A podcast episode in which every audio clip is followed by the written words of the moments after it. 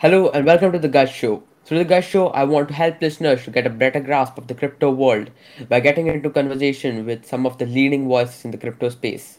And in this episode, I am going to get into conversation with Avichal Garg. Here's a little about Avichal. Avichal is a co-founder and partner in the investment team at Electric Capital. Avichal is a successful serial entrepreneur with executive experience at Google and Facebook. Avichal is also a successful venture investor and was a part-time partner at Y Combinator. Avichal is one of the most thoughtful crypto and Web3 advocates. I'm delighted to have him here and look forward to talking to him. So without any further delay, let's get into it.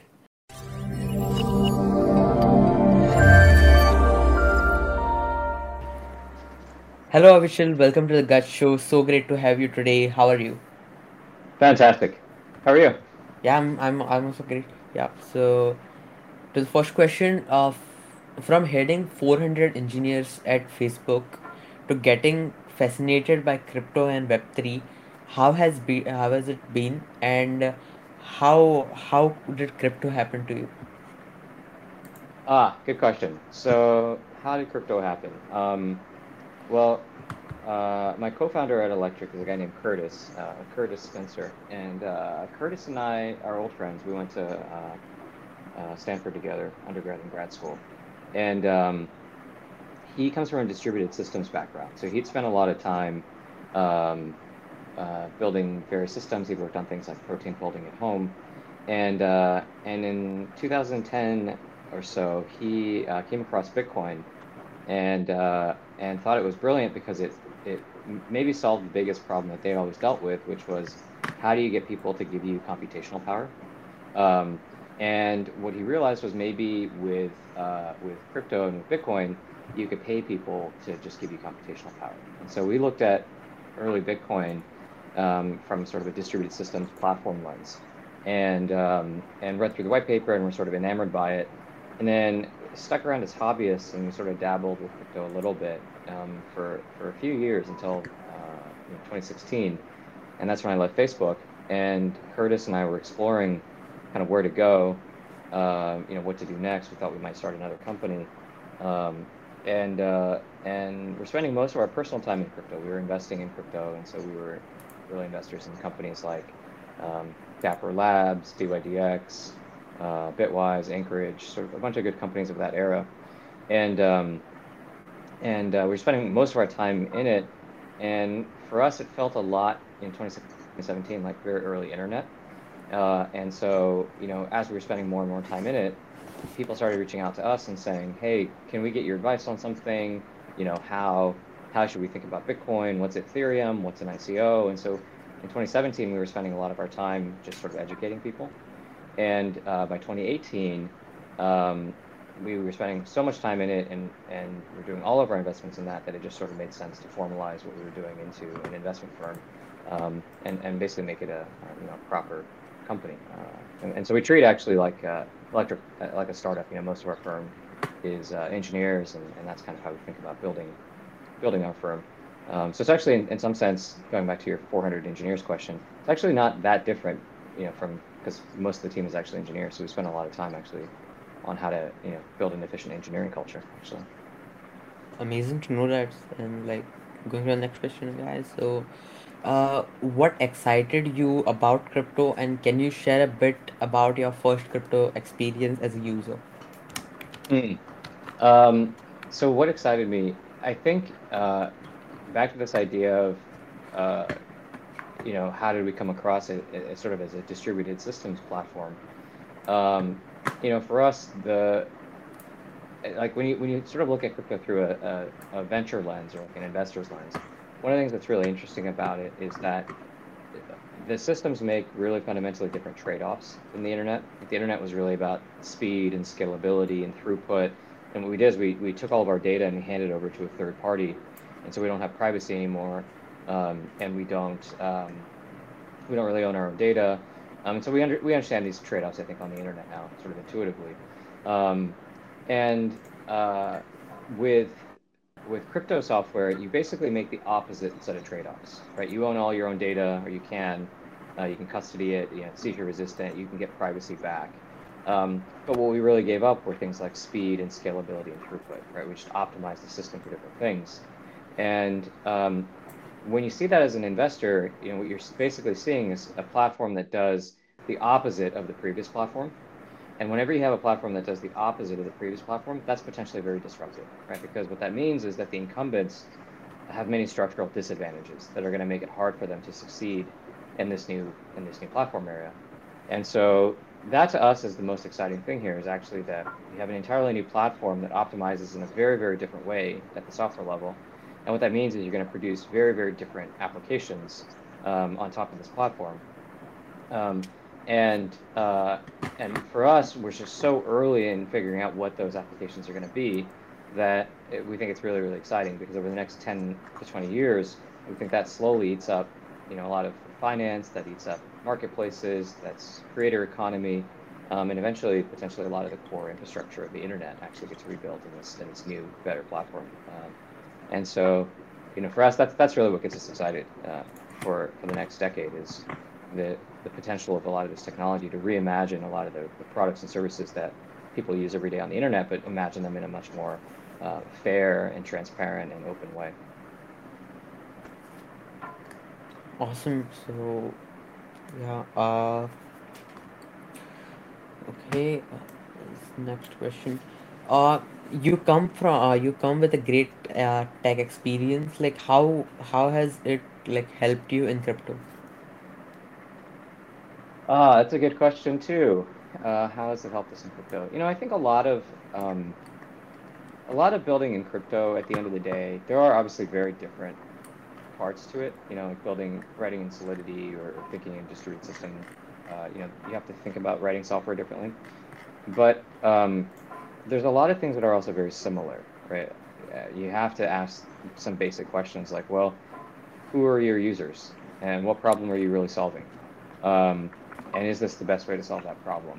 Or when you have, you know, 10 or 15 uh, people working on something, how do you get them to coordinate, and how do you actually get them to solve problems? Because at the end of the day, humans are still humans, right? And so the human problems that you have are all the same. Um, you know, I think there's some pretty significant user experience and design challenges in crypto right now. I don't think we're very good at, at solving those problems yet. Um, and, and I think a lot of that is invariant. Uh, you know, the way that you think about designing really good software is sort of, um, it doesn't matter if it's crypto or not. You know, the, the end user experience, I think there are a lot of properties there that are very similar. Um, you know, marketing and community building, all of that stuff is also very similar. Um, you know, thinking about distribution and, and, customer acquisition, a lot of those things are very similar. So there's actually a lot that goes around the code ultimately to make the application or make a business or make a protocol and, and have a team and coordinate with that team. A lot of that stuff is actually very similar um, and, and invariant. And so we, we bring a lot of that perspective. You know, I think the, the um, for us though, at, at the same time, I think one of the big things and the reason that we love being in the space is so much is new. Right? There are so many things that nobody could have predicted would have worked out the way that they have. Um, and as, as a result, we're always learning too. So, you know, it's a sort of constant balancing act for us of taking the things that we know that we know have worked at places like Google and Facebook, things that have worked in our startups, things that we've done in the businesses we've built, um, and the investing that we've done outside of crypto, and then constantly sort of reevaluating which of those things actually make sense in, in this crypto context. Many do, but a lot of times, uh, you know, many of them don't. And, and sort of, you know, it's a constant learning process for us as well about the things that don't. Uh, yeah. Uh, how crypto education can be more inclusive, and uh, what can we do? Um, well, you know, I think a lot of it is in the early days. I think a lot of um, in any any platform shift, I think a lot of it is sort of person to person. Um, yeah, doing it at scale is quite hard. Like because people are not necessarily looking for these kinds of resources.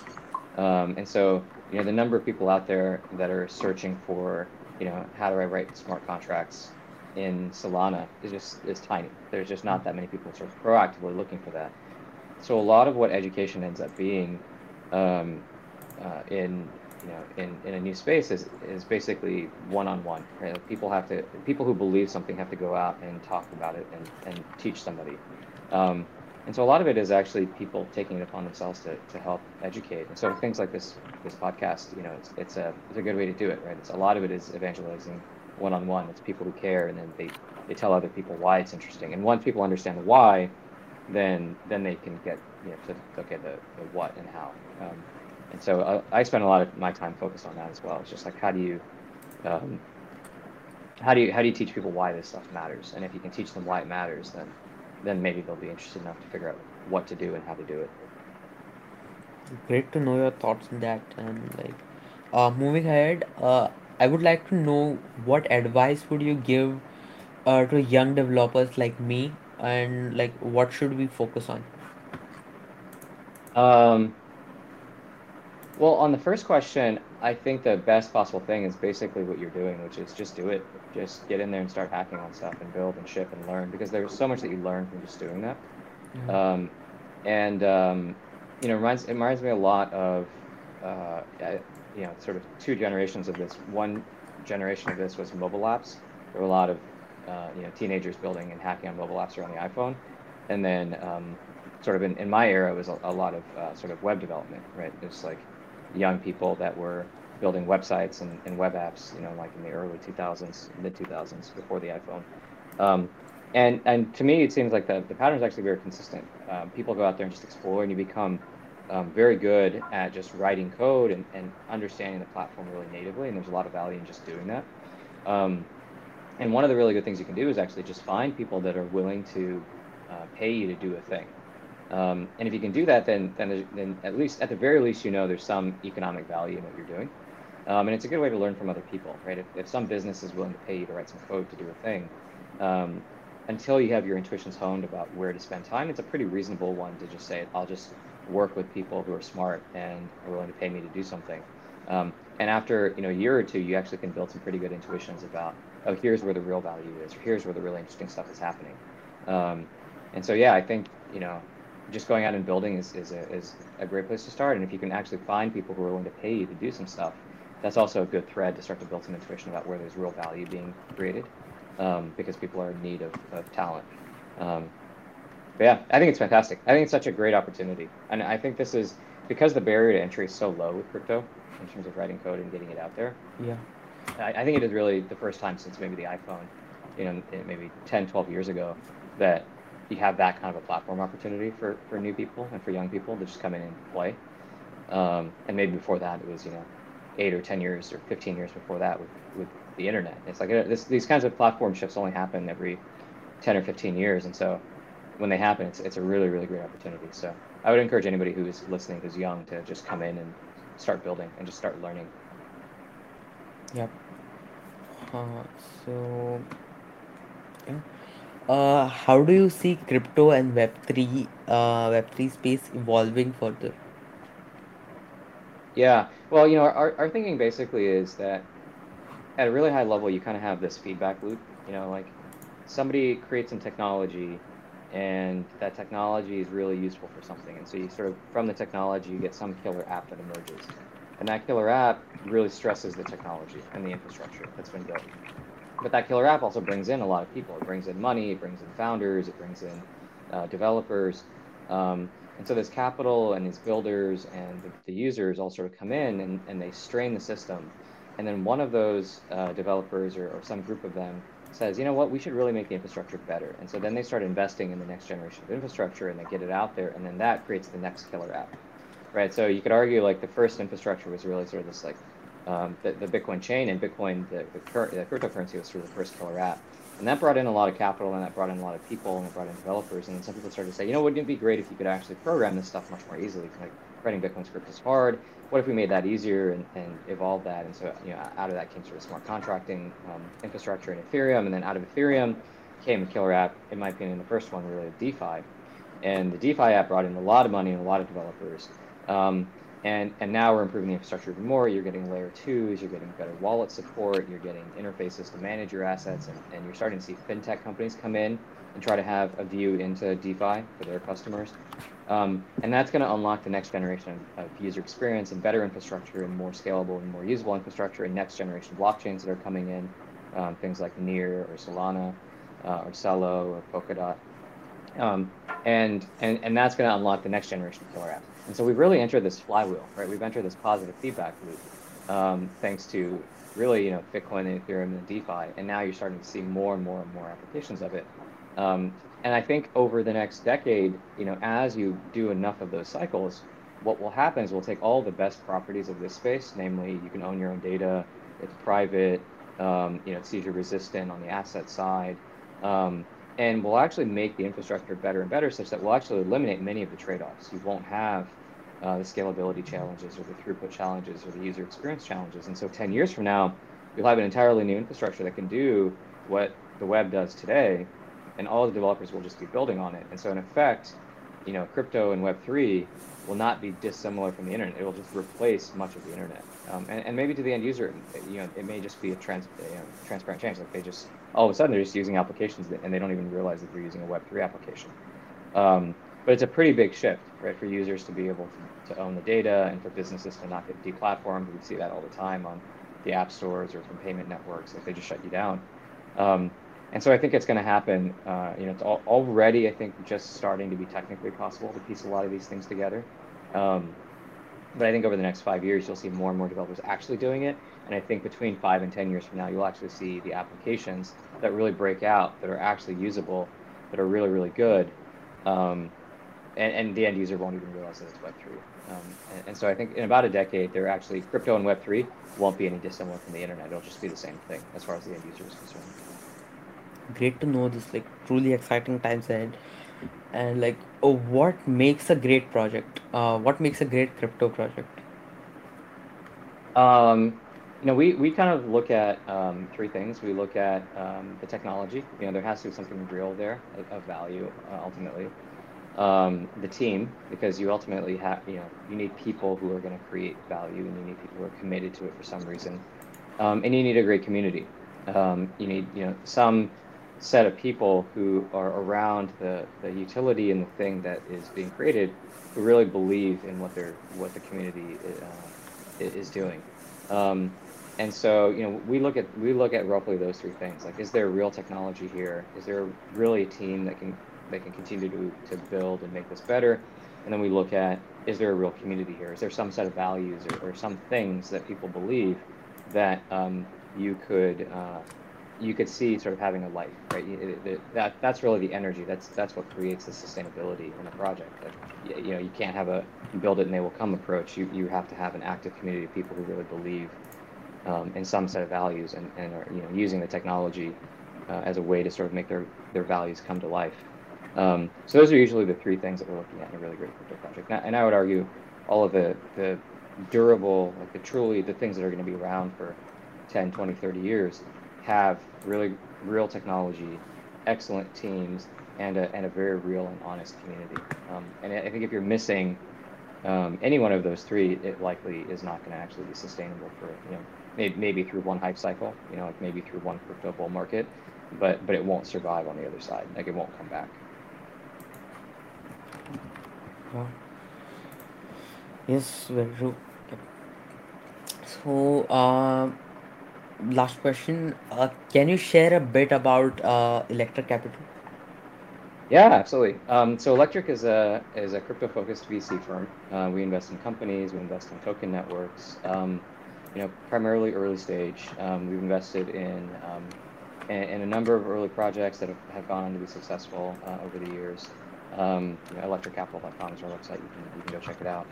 Um, you know, our, our perspective is really that um, at the earliest stages, when you're starting uh, a crypto protocol, uh, whether it's um, you know DeFi protocols or NFT or layer ones, all areas where we invested, um, you know the the kind of support that you need is a little bit different, um, and and you really want to go to people who understand um, these things and have seen you know brand you know from inception to launch and token distribution. Um, you know these ideas or people who've actually built real businesses before and hired people.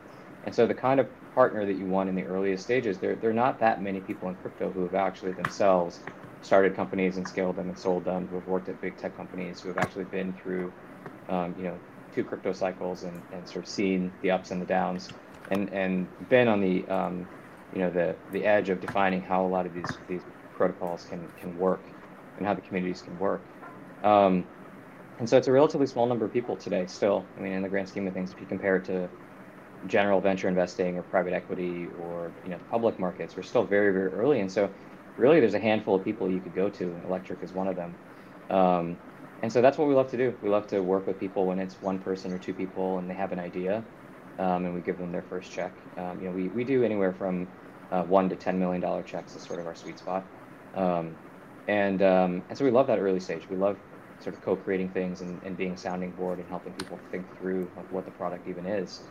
Um, and we do it for, like I said, we do it for sort of all forms of crypto, NFT, DeFi, um, traditional more fintech kinds of things, more marketplace applications, picks and shovels businesses. Um, and if anybody's interested, you know, we're, we're at electriccapital.com. We're pretty easy to find. Awesome. Uh, thank you so so much, Avichal, for being on the Gaj Show. I had a great time talking to you. Like, hope to talk talk to you soon. Likewise. Thank you for having me, guys.